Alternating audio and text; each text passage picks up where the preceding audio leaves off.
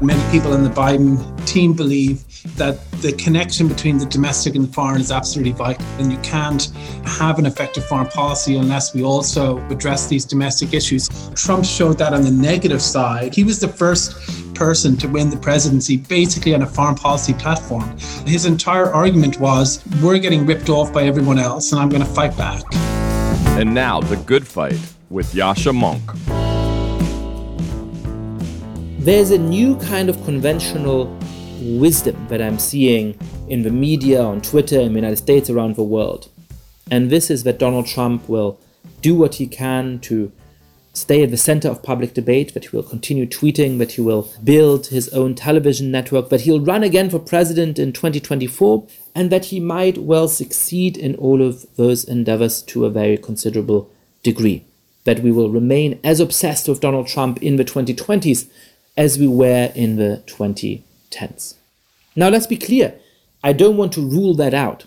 It is absolutely possible that Trump will keep a lot of support, that he will find ways to stay in the limelight. That is, after all, his only real talent. At the same time, I think that the challenges to him staying relevant may be rather bigger than many people at the moment appreciate.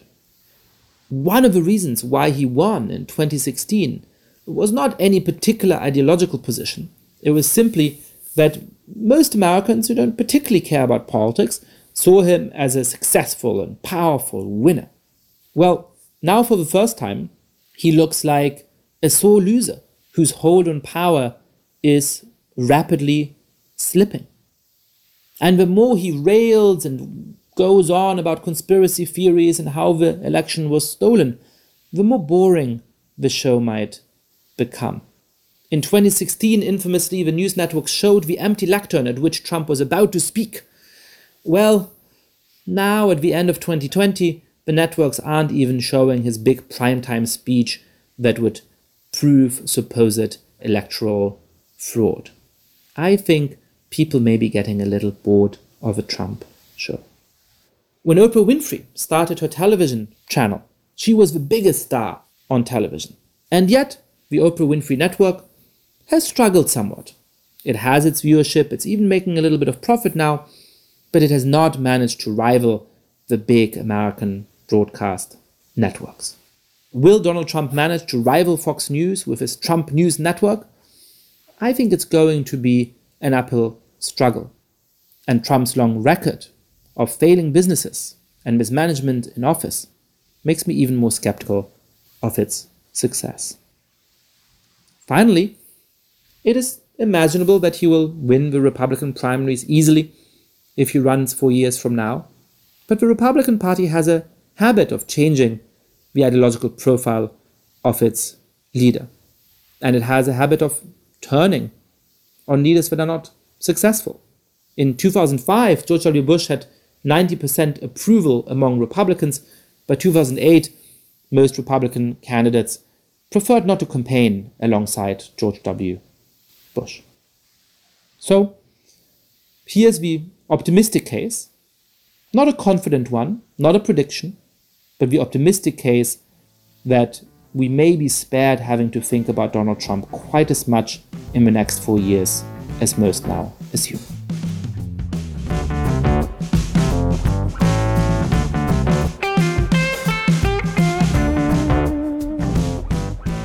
For this week's episode, I spoke to Thomas Wright. Tom is the director of the Center for the United States and Europe at the Brookings Institution. Like me, he's also a contributing editor at The Atlantic, and he's one of the smartest thinkers about foreign policy, one of the punchiest writers about foreign policy in the country. We try to think through what a Joe Biden administration can actually do to contain dictatorships and stand up for democracies around the world. Along the way, we also covered other issues from COVID to climate change. If you want to think about what difference it will actually make to have somebody who wants America to be the leader of a free world rather than Donald Trump in the White House, this is the conversation for you. Tom Wright, welcome to the podcast. Thank you. It's great to be here. So I really look forward to this opportunity to think about, you know, small things like the whole world for the next four years. Look, you know, Donald Trump was not the leader of a free world. He was in many ways the cheerleader of the enemies of a free world. There's not a dictator he met that he didn't seem to like. So I think it's easy to have a lot of hope about how the 46th president of the United States will change America's relationship with the world and how much Biden can actually do to show up democratic forces around the world and hopefully contain dictatorships. America, at least in spirit, will be the leader of a free world once again. But how much can the United States, how much can Joe Biden actually achieve over the next four years? Yeah, it's a great question. And I think, you know, the Trump piece of it is worth reflecting on a little bit because it wasn't just that he quite liked Kim Jong un or Vladimir Putin or other sort of strongmen. It was that if you think of sort of American foreign policy as a belief in a world where it is sort of classically liberal, where it is based on this US alliance system. Small countries, middle sized countries have the right to set their own foreign policies and to align sort of as they wish. The US provides guarantees or assurances about its own power by providing those countries with voiced opportunities in international institutions and through international law. And on the other hand, you have Vladimir Putin saying there's only two or three sovereign countries in the world. It's really about might makes right. China saying smaller countries don't really have the same rights as larger countries, and you know we can coerce others if we have the opportunity to do so. That Donald Trump really believed in that alternative system. You know, if you think about America first and the notion that the US has been ripped off by all of these obligations and has been restricted from using its power to exploit others, it really is sort of a more traditionally 19th century great power vision. And so you can go out from there then that he doesn't care about the human rights aspects or the values aspects or wants to wage a trade war against the EU as well as against China. So that I think has really exacted a heavy toll over the last four years. And I think had it gone on for another four, I don't think liberal internationalism internationally would have survived that. So Biden, the way I sort of think about it is he is coming in with obviously the opposite belief system. He is probably the most internationalist president since George H.W. Bush, and Bush was probably the most internationalist since Eisenhower. So he really is sort of unique. He's had almost 50 years in this. He believes in the romantic case, I think, for alliances and American leadership, as well as the practical case. If you think about President Clinton or President Obama or President George W. Bush when they came in, they weren't like that, right? They had a more sort of skeptical view because they had come from a domestic side. And so he, I think, comes in well positioned. But the issue he has, and this I think pertains exactly to the free world point, is the election shows the US has sort of changed, right? I mean, Donald Trump got 73 million votes. He hasn't gone away. Trumpism hasn't been completely repudiated. And so the way I think about this is this is a reprieve. It may be a stay of execution for this liberal order these four years. And what we have to do, what he has to do, is make as much use of those four years as possible to change the script, to convince the American people that in four years' time, when they go back to the ballot box, that whatever they were concerned about wasn't working, that it is actually working and it provides a more effective vision. So it's not just about going back. I think it is about reframing the whole thing. I guess I'm instinctively a little bit skeptical of what you just said because it goes into the question of what legacy Trump will have and what Trumpism will look like for eight years from now, and there will be Trumpism. Now, I think you can sort of split up Trumpism into a whole set of different constitutive elements. You know, there is the racism and race baiting, the sort of extreme cultural stuff at one end, number one. Number two, there's just a sort of social conservatism, a reaction against the sort of cultural far left, which Trump also shares with more sort of moderate populists like Boris Johnson in Britain. There's a sort of abandonment of economic orthodoxy the sort of things he actually ran on in 2016, like protecting Medicare and Medicaid and things like that. And then there's, you know, some of the foreign policy stuff. But even there, I think similarly to the cultural thing, we're a little bit skeptical of UN and we're going to be pretty vocal critics of the UN Human Rights Council. And we think that often bilateral agreements make more sense than multilateral ones. And there's the extreme version of that, which is calling in doubt the viability of NATO. And I guess I could imagine a Trumpist 2.0 who takes a slightly more moderate stance on both the cultural side, emulates a sort of Boris Johnson type reaction against the cultural far left, but without doing the race baiting.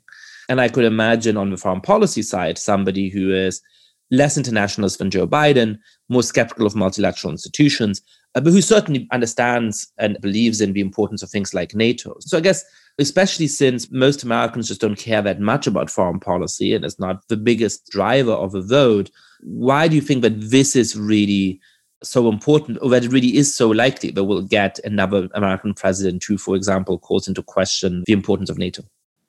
Yeah, you know, I'm not saying it will happen, and obviously, I really hope it won't. And obviously, I'll do everything I can in my little way to try to prevent it from happening. But I think it is a risk. So I think it's a risk we have to take seriously. And, you know, I think what you outlined Yascha is completely accurate. You could easily imagine a Josh Hawley or even a Ted Cruz or even a Tom Cotton being very Trumpist in many ways and doing many, many things that are sort of illiberal, but also supporting NATO, also supporting sort of this broader international architecture, perhaps whether to compete with China or something else.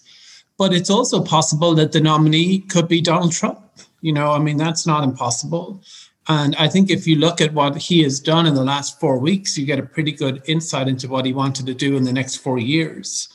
What he's done in the Pentagon, the way he's reacted to the election and trying to nullify the results so I do think that he would pull out of NATO. I do think he would appoint ultra loyalists. And even if it wasn't him, you know, what guarantee do we have that with the voters that are so enthusiastic about him that they won't go for Tucker Carlson or Donald Trump Jr. or somebody else? So I think that what we got in this election is both hope and a warning, right? And the warning is liberals, centrists, constitutionalists have to get their act together and to act with great urgency for these four years um, to try to really demonstrate that things have changed and the game has changed. Because if we just go back to the way things were, and then you have a one term president because of his age, and then Trump comes back and runs again, everything could be undone at that point. So we've jumped ahead in a way to thinking about what will happen after Biden's presidency and to thinking what we have to do in order to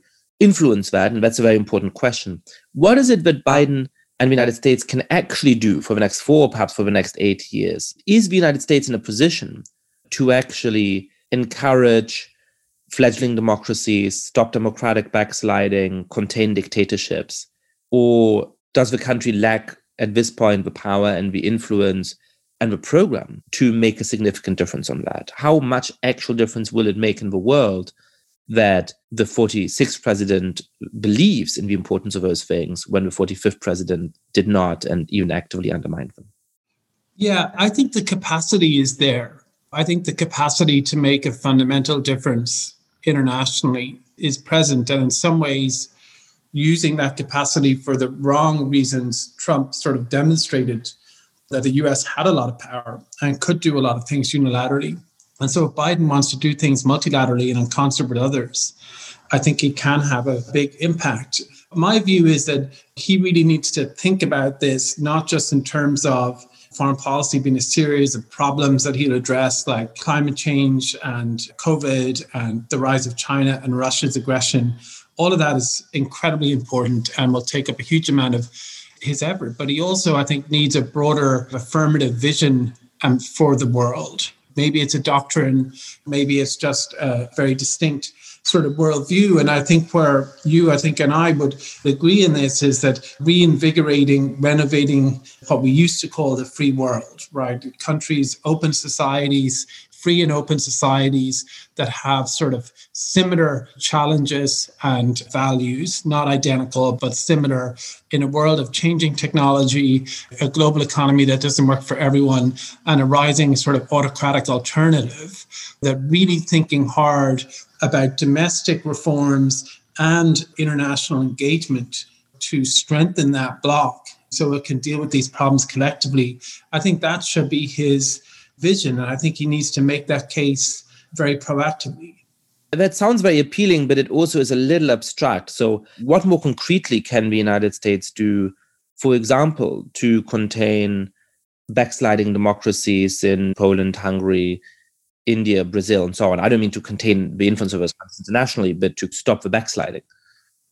Yeah, well, specifically in that, because I think there are a number of ways to sort of operationalize this free world strategy, but specifically on the backsliding, yeah, I think he needs to take a much tougher line. Now, I think those countries you mentioned are quite different, but I think that, and I, I've written this before, that the president of the United States should be saying to Viktor Orban, if you continue along these lines, and if these developments in your own country continue unabated and you erode democratic institutions, and continue to do what you're doing, it will affect the overall relationship, including the alliance, you know, and that the US and Hungary may not be allies in 10 years if this continues. And so it's not just a matter of symbolic reprimands or no visits to the White House, right? I think it is saying this material affects the relationship. I think with Brazil, I think that's a very tough case, obviously. But I think similarly, Biden should play hardball on this and say if Brazil wants a relationship,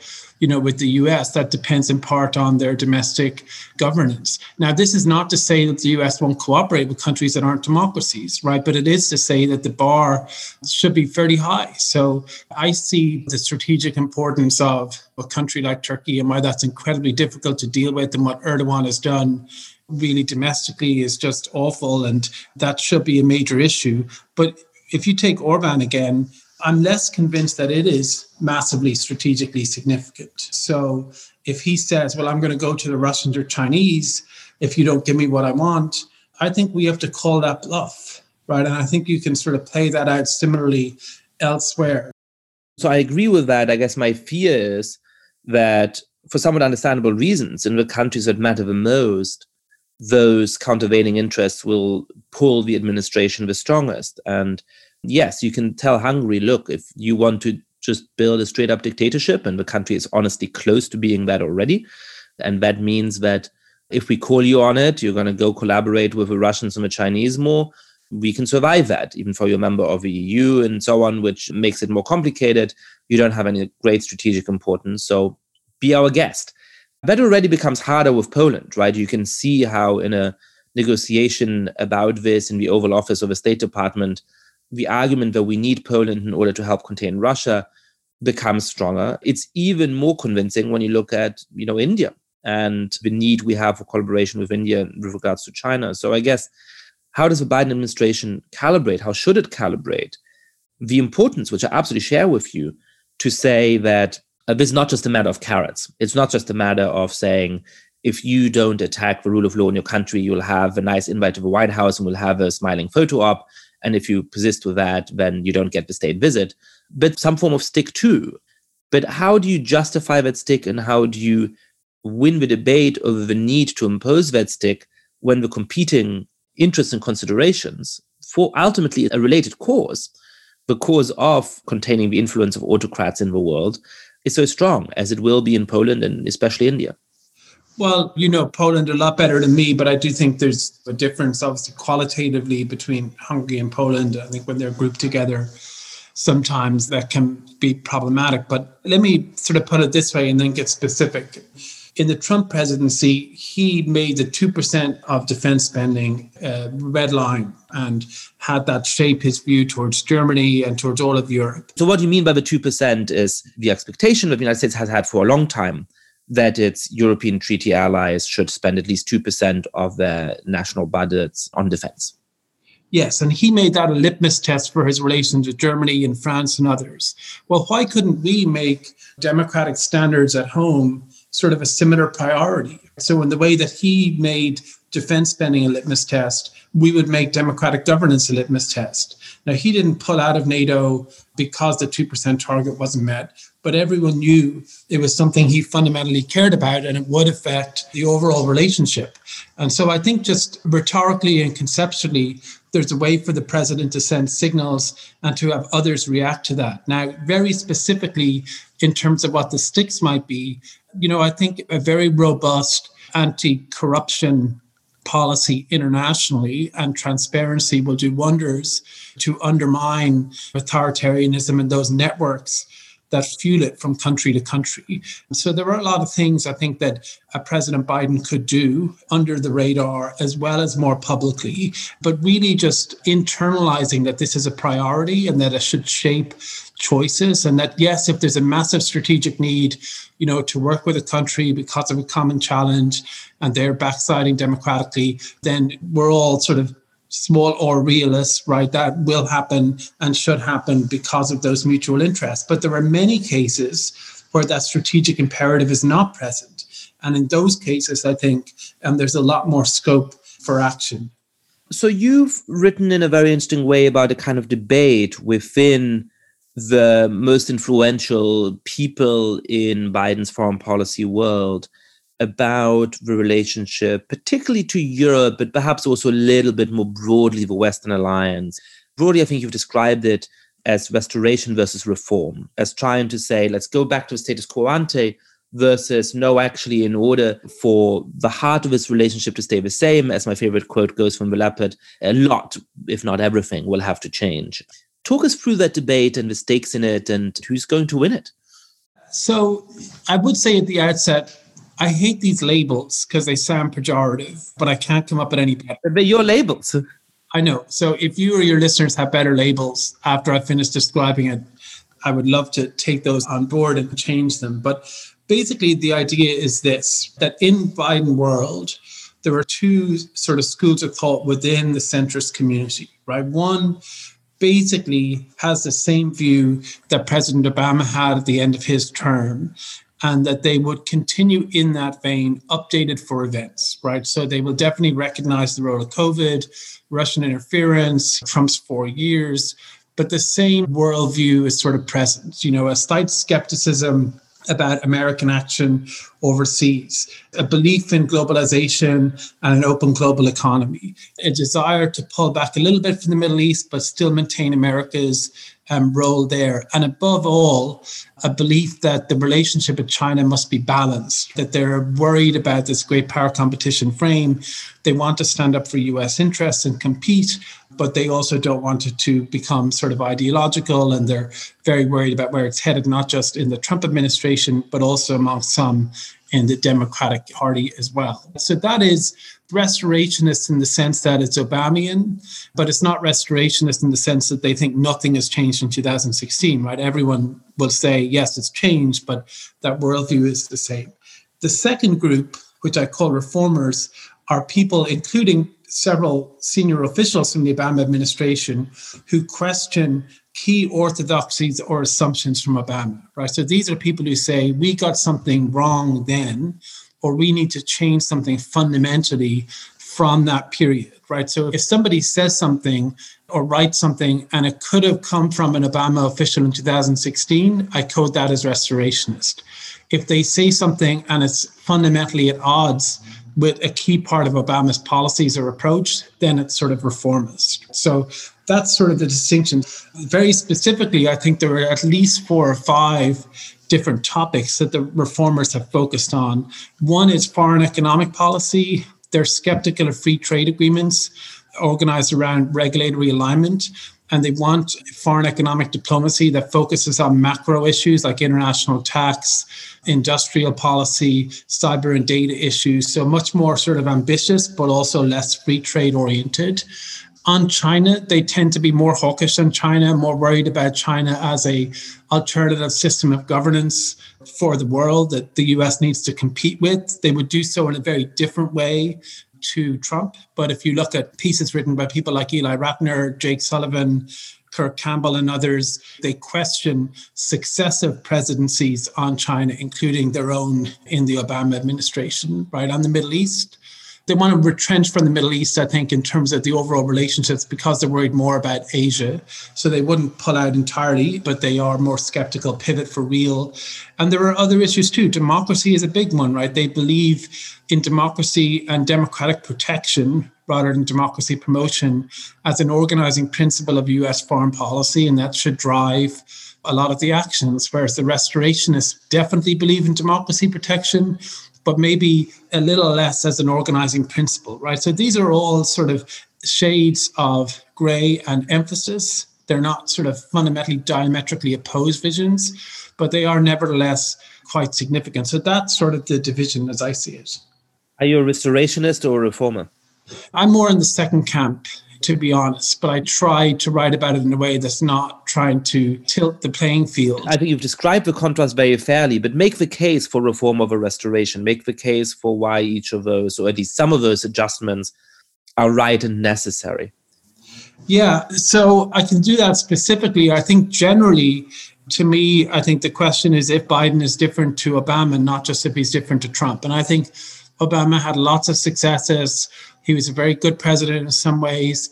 But I also think he had this sort of sense of optimism that if the US sort of took care of itself, that the world would sort of fall into place, right? That the US would provide leadership, but Russia was a regional power. We shouldn't overestimate the attractiveness of the Chinese model.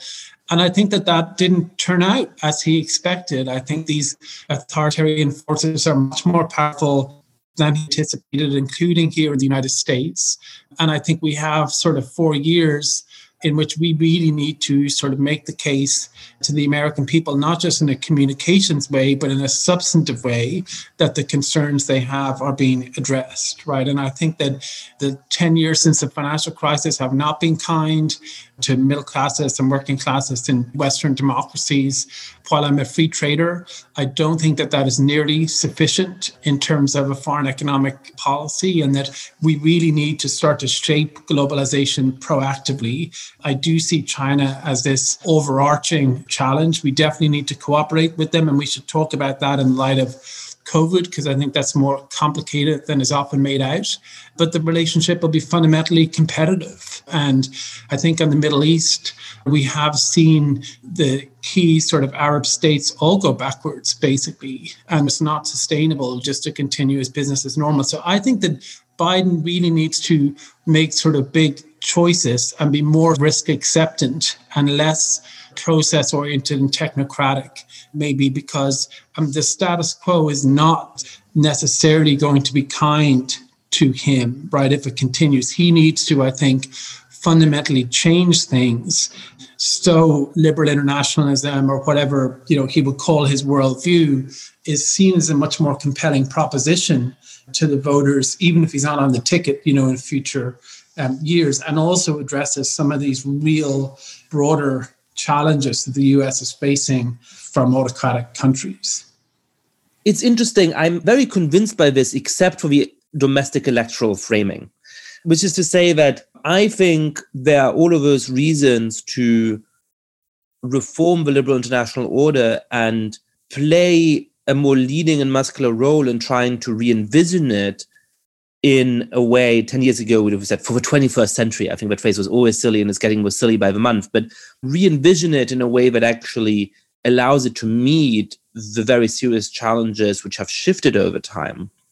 I guess the idea that this actually influences electoral behavior in one way or the other or that in a linear rational way will actually help to determine how the next american president thinks about this it just seems to me that there's so many other factors that'll determine who that president is and how that president thinks about the world that this seems like a much more marginal consideration. What seems less marginal to me is do we reinvent this liberal international order in a way that actually is capable of containing bad actors? Do we do it in such a way that countries in Europe and Asia and elsewhere want to sustain the close partnership and alliance with the United States? Do we do it in such a way that we maximize the likelihood of strong democratic countries emerging and taking a leadership role in Africa? Those sort of questions seem more important to me than the electoral one. Now, perhaps that's a moot debate because I think the actions you want to take end up looking quite similar.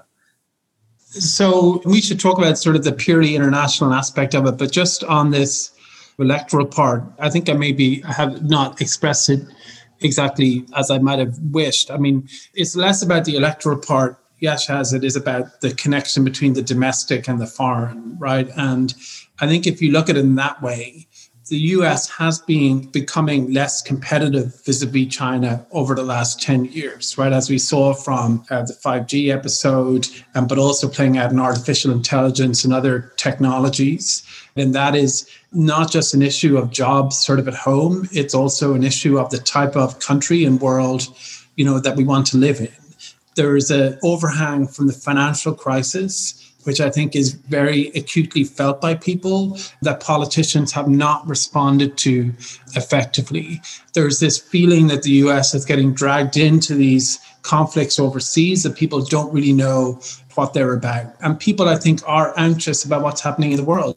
And I think what liberals need to do and centrists need to do is to show that they too understand that people are anxious about the world, that they too understand that what's happening globally affects them domestically, and that we have answers to that. And those answers will make free and open societies more secure and more prosperous and more effective over the long term. Now, indirectly from that, I think you may get an electoral bump, or at least you'll eliminate some vulnerabilities. But it's really about addressing that connection between the domestic and the foreign. And, you know, I think you see this happening in the Republican Party too. Senators like Rubio and Hawley and others are talking more about a role for the state in industrial policy because they understand it's no longer a level playing field.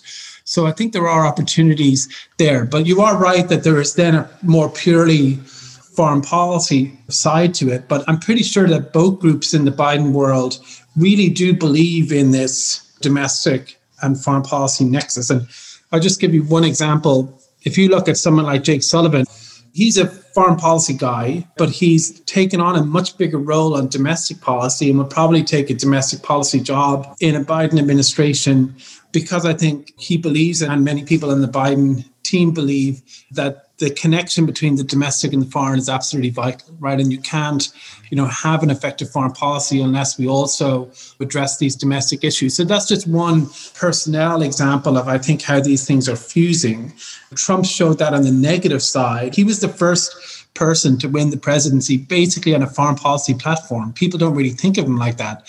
But his entire argument was, we're getting ripped off by everyone else, and I'm going to fight back. And you know, he wasn't talking about healthcare policy or tax. It was really that victimhood of the nation. So I think Democrats or centrist Republicans or whoever need to do sort of the reverse of that.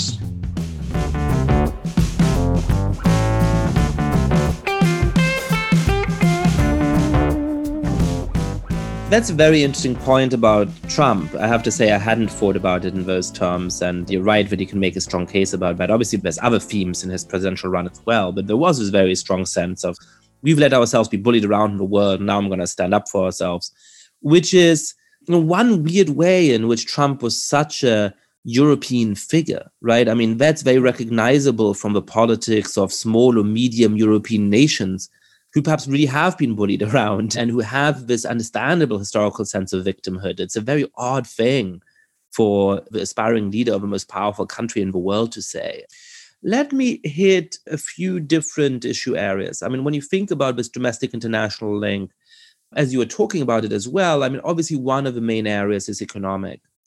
And, you know, if I'm thinking of one way in which the international order could actually improve the lives of average Americans, it is by dealing with taxation, by dealing with the ability of many corporations and rich individuals to hide their money, and the way in which that makes it very, very difficult for countries, whether it's the United States or whether it's Montenegro, to effectively tax the members of a community they need to in order to build sustainable welfare states and all of those things.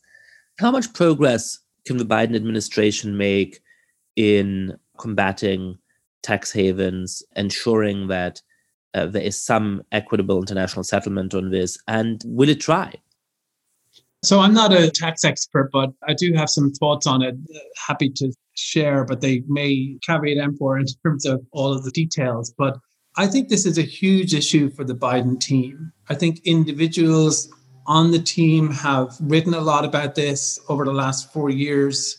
If you look at somebody like Brad Setser from the Council of Foreign Relations, who's on the transition team, just read his blog over the last while. A lot is on this international tax piece, but it's more on the corporate side than the individual side. So, my understanding of it is, is that when it comes to individuals, it's like the domestic tax code. There's all sorts of loopholes, all sorts of workarounds. It's incredibly complicated. So you close one and another opens up. So I'm not sure that they will try to address the international part of individual tax avoidance.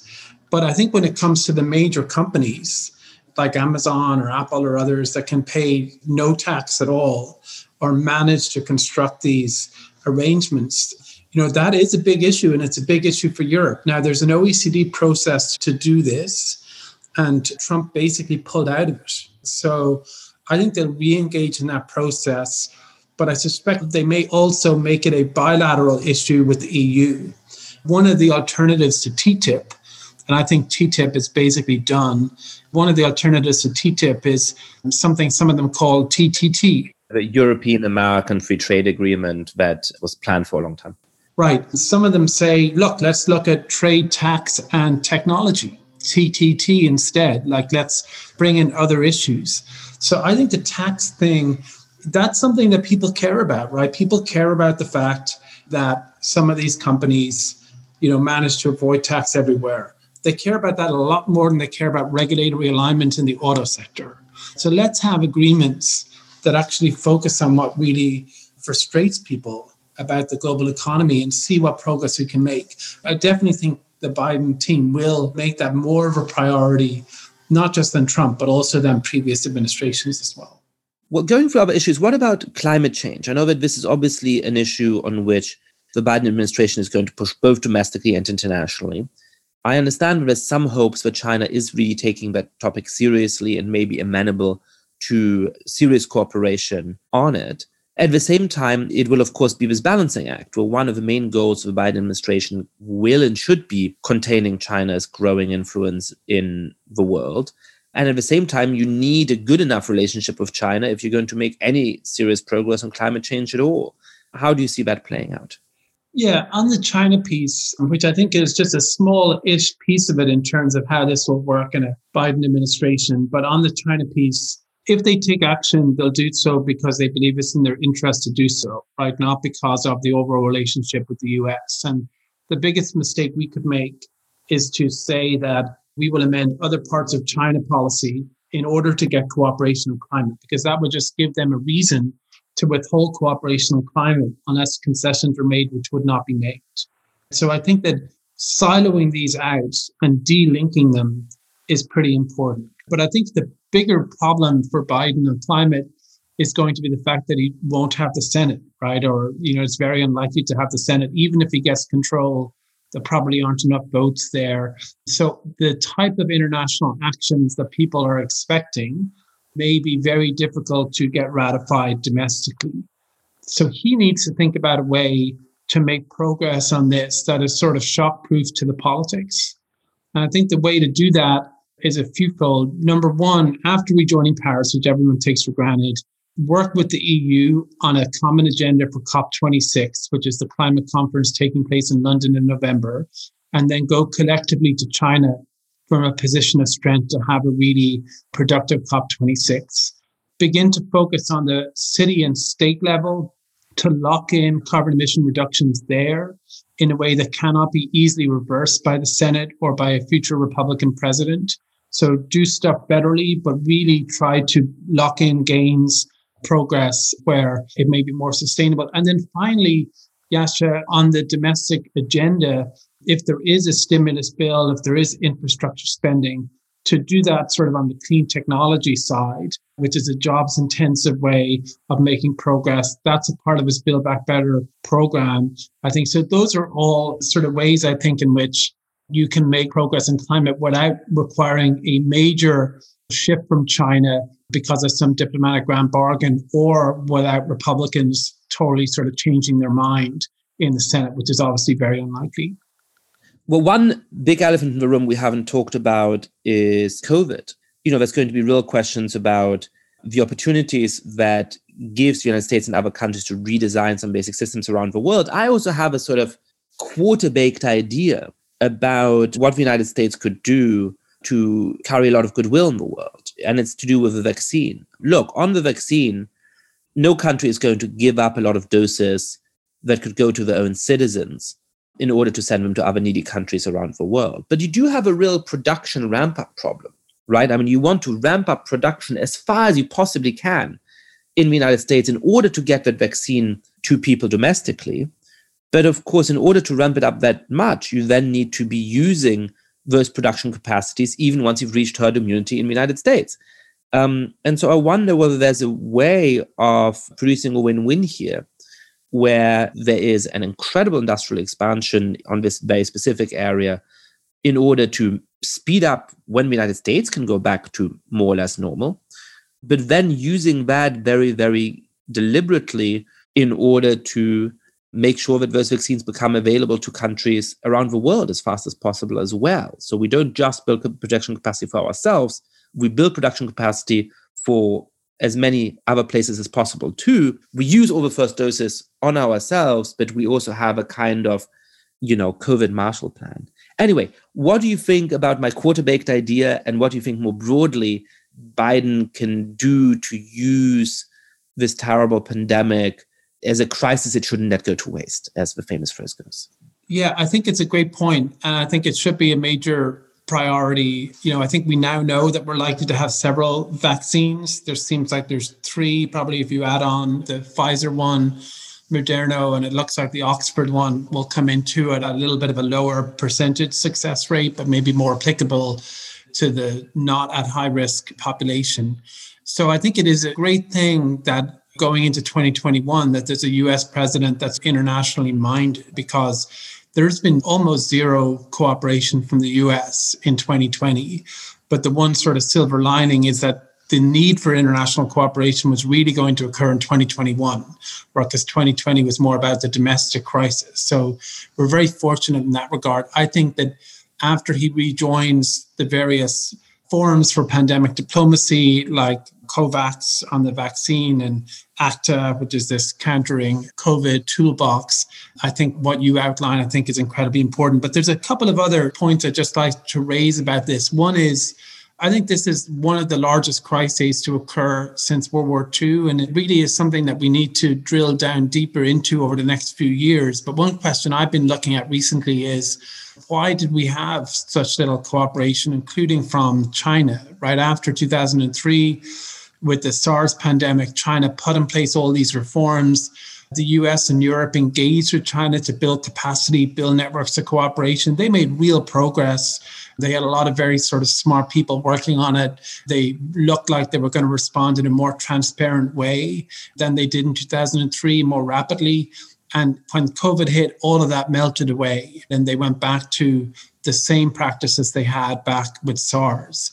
And so that raises a big question about the limits of cooperation with China. You know, we really need to work with China on global health, but I think we also need to know that under Xi Jinping that there'll be natural limits to that. So we also need to work with each other, with other free societies on our collective resilience on vaccine diplomacy, on other things. And I think the other point, Yascha, is that for Biden, this is a, a, huge crisis. When he comes in, God knows what the situation will be like but it's also an opportunity to try to introduce larger reforms to the international order and really to think about an order that's more responsive to people's concerns, how to prepare for the next pandemic, and how to use that economic recovery to lock in some of these things we were talking about earlier, whether it's on reforms or on climate change or other aspects.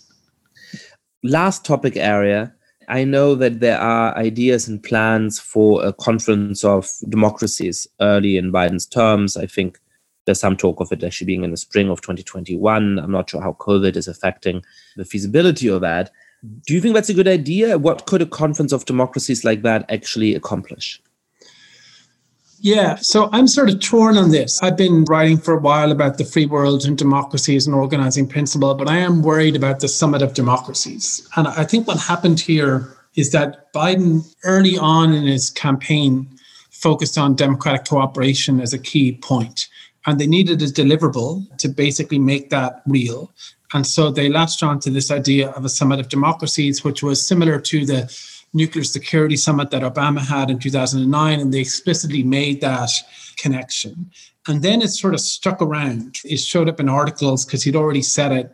And next thing you know, it's a key part of his first 100 days or first year that they have lots of people working on how to operationalize. But I don't know if they ever really sat back and said, is this the right way to do it? Now, my own view is that it is not because the definitional issues about who's included and who's not, who qualifies, who doesn't, are insurmountable. I first started working on this about 15 years ago as part of a project at Princeton, and we proposed a concert of democracies. And it just is a rabbit hole that when you start institutionalizing it, you get into these questions, which are just extremely difficult to resolve.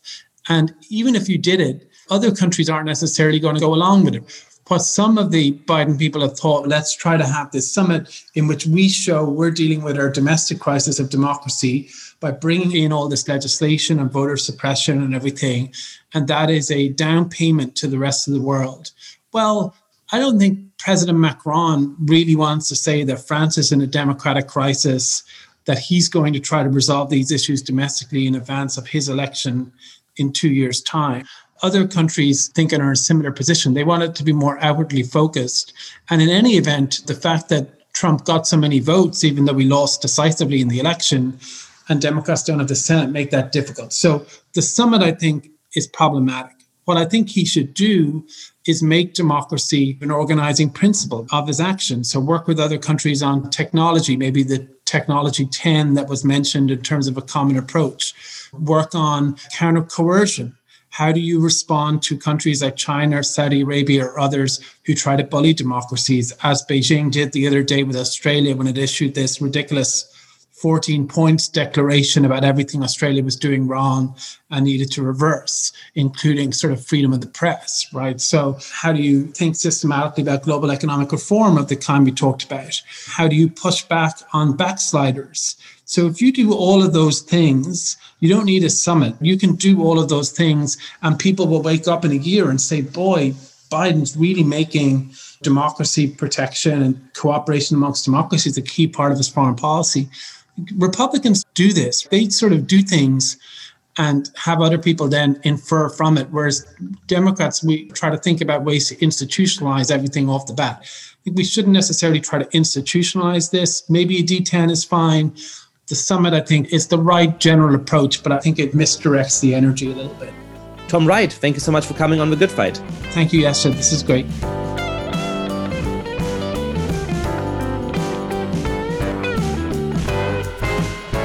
Thank you so much for listening to The Good Fight. Lots of listeners have been spreading the word about the show. If you too have been enjoying the podcast, please be like, rate the show on iTunes, tell your friends all about it, share it on Facebook or Twitter. And finally, please mail suggestions for great guests or comments about the show to goodfightpod at gmail.com. That's goodfightpod at gmail.com. This recording carries a Creative Commons 4.0 international license. Thanks to Silent Partner for their song Chess Pieces.